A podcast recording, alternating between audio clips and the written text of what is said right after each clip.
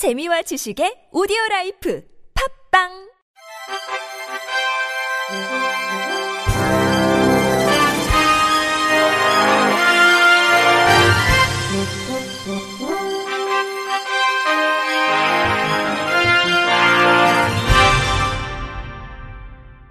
청취자 여러분 안녕하십니까? 4월 11일 월요일 KBIC 뉴스입니다.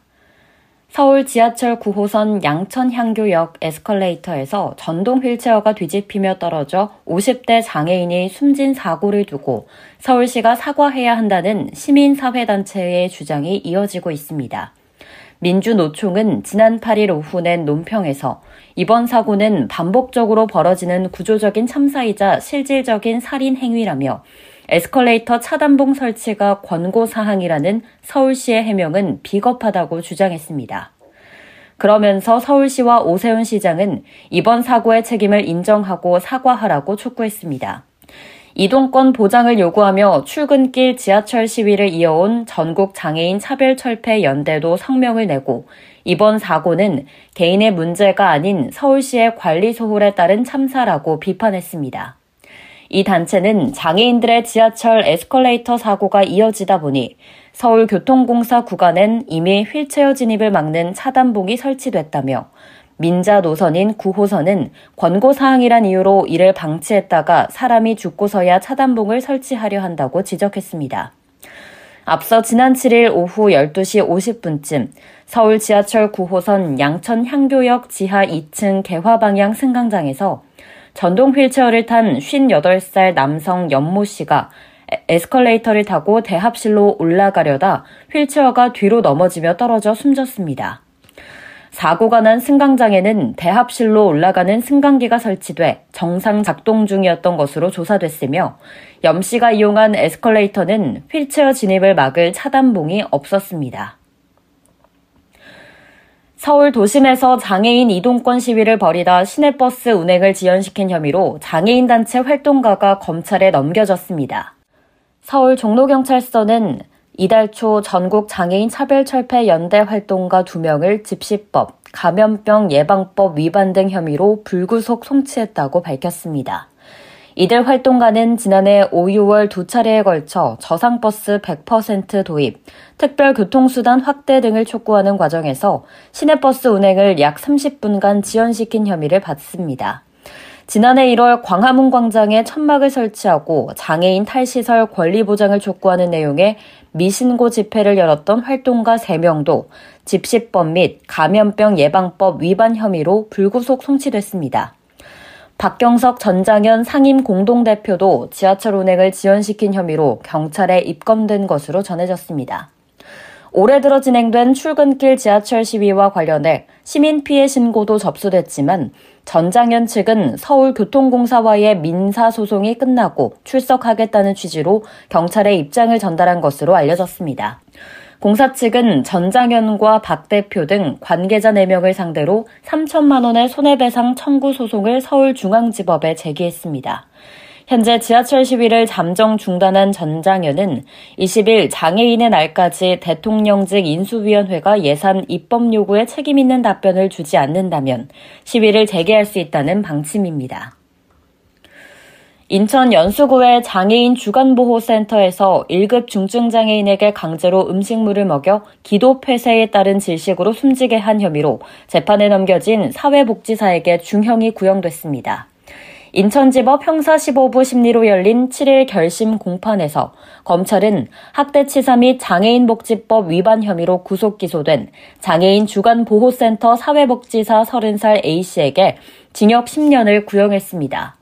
검찰은 피고인은 피해자가 입에 음식물을 물고 있음에도 계속 투입하려고 했다며 피고인은 사회복지사로 전문성과 윤리의식이 결여된 상태에서 정서적 학대를 반복했던 것을 비추어 볼 때 단순 우발범죄가 아니다라고 판단했습니다.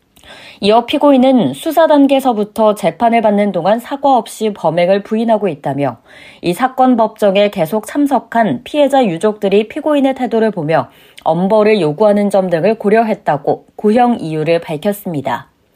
검찰은 또 이 사건에서 가장 핵심적인 증거는 시설에 설치돼 있던 폐쇄회로 TV 영상이라며 내용상 피고인과 그 주변 사람들의 학대 행위에 대해서는 명확하게 처령됐기 때문에 현명한 판단을 바란다고 재판에 요청했습니다. A씨의 변호인은 피고인은 피해자에게 떡볶이 2개, 김밥 1개를 먹였고 그 정도의 떡볶이로 사고가 발생할 것이라고는 상상하지 못해 사건 예견 가능성이 없었다면서 피고인은 피해자를 학대할 이유가 없고 아무런 범죄 전력이 없는 점, 동거하던 처와 결혼하려 했는데 갑자기 구속돼 결혼식도 미뤄진 점 등을 고려해달라며 선처를 호소했습니다. A씨는 최후 변론을 통해 피해자가 의식을 잃고 쓰러졌을 때 심폐소생술을 하면서 깨어나길 바라며 눈물을 흘렸고 유가족에게 진심으로 죄송한 마음이라면서도 절대로 학대나 폭행을 하지 않았다며 혐의를 부인했습니다. A씨의 선고 공판은 28일 오전 10시에 같은 법정에서 열릴 예정입니다. 한편 장애인 복지시설에서 직원들에 대한 관리 감독을 제대로 하지 않은 혐의로 구속 기소된 50대 원장도 재판을 받고 있으며 같은 혐의로 수사를 받는 동료 사회복지사는 검찰에서 조사를 받고 있는 것으로 전해졌습니다. 부산시는 오는 6월까지 사물 인터넷 기술이 적용된 스마트 시각장애인용 음향신호기 408대를 추가 설치한다고 밝혔습니다. 이번에 추가로 설치되는 스마트 시각장애인용 음향 신호기는 사물 인터넷 기술과 저전력 블루투스 기능이 적용돼 이용자가 음향 신호기를 직접 가동하지 않아도 시각장애인용 리모컨과 스마트폰 앱을 통해 원격으로 가동할 수 있습니다. 또 그동안 현장 점검 또는 민원 신고를 통해서만 확인할 수 있었던 전원, 버튼, 스피커 등의 고장 유무도 실시간 원격 모니터링을 통해 신속하게 확인 수리할 수 있어 이용자들의 편의가 개선될 것으로 기대됩니다. 시는 지난해 말 기준 시내 횡단보도 보행 신호 등 1,930대 중 36.1%인 3,948대의 보행 신호 등에 음향 신호기를 설치했습니다. 스마트 시각장애 인용 음향, 음향 신호기는 지난 2018년부터 신규 설치 또는 교체되고 있으며 전체 음향 신호기의 63%를 차지하고 있습니다. 시는 이번에 추가 설치에 이어 2025년까지 음향 신호기 보급률 50% 달성을 목표로 시각장애인 등 교통약자의 보행 편의와 안전사고 예방을 위해 음향 신호기 설치 사업을 지속적으로 추진해 나갈 계획입니다. 손윤미 부산시 교통정보서비스센터장은 시각장애인 등 교통약자를 위해 스마트 체계를 활용한 음향신호기 확대를 지속적으로 추진해 나가겠다고 말했습니다. 미국 뉴욕주에서 시각장애인 및 장애인들의 투표권 행사가 쉬워질 전망입니다. 7일 뉴욕타임스의 보도에 따르면 뉴욕주 선거관리위원회는 앞서 제기된 소송의 합의 결과에 따라 오는 6월 1일까지 시각장애나 마비와 같은 글을 읽거나 쓰는데 어려움이 있는 장애인 유권자들이 온라인으로 투표용지를 신청해 부재자 투표에 참여할 수 있는 방법을 강구하게 됩니다. 당초 2020년 5월 제기된 소송은 코로나19 팬데믹으로 부재자 투표 참여를 희망했던 장애인 유권자들이 스스로 부재자 투표용지를 작성할 수 없다는 이유로 부재자 투표 허용 대상에서 제외됐기에 부당하다는 이유에서 제기됐습니다. 지난 5일 연방법원이 승인한 소송 합의 결과에 따라 뉴욕주 선거관리위원회는 장애인 유권자들에게 선거일로부터 15일 전까지 투표용지를 신청할 수 있도록 새 시스템을 구축하게 됩니다.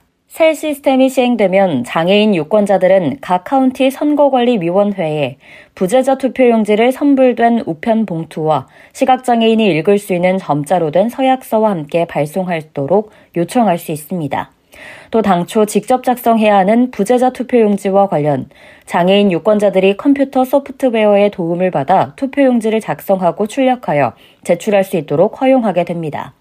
한편 뉴욕주 선거관리위원회 대변인 측은 뉴욕타임스와의 인터뷰에서 오는 6월 뉴욕주 정당별 예비선거에 맞춰 새 시스템을 시행할 수 있도록 노력하겠지만 기간이 매우 촉박하다고 전했습니다.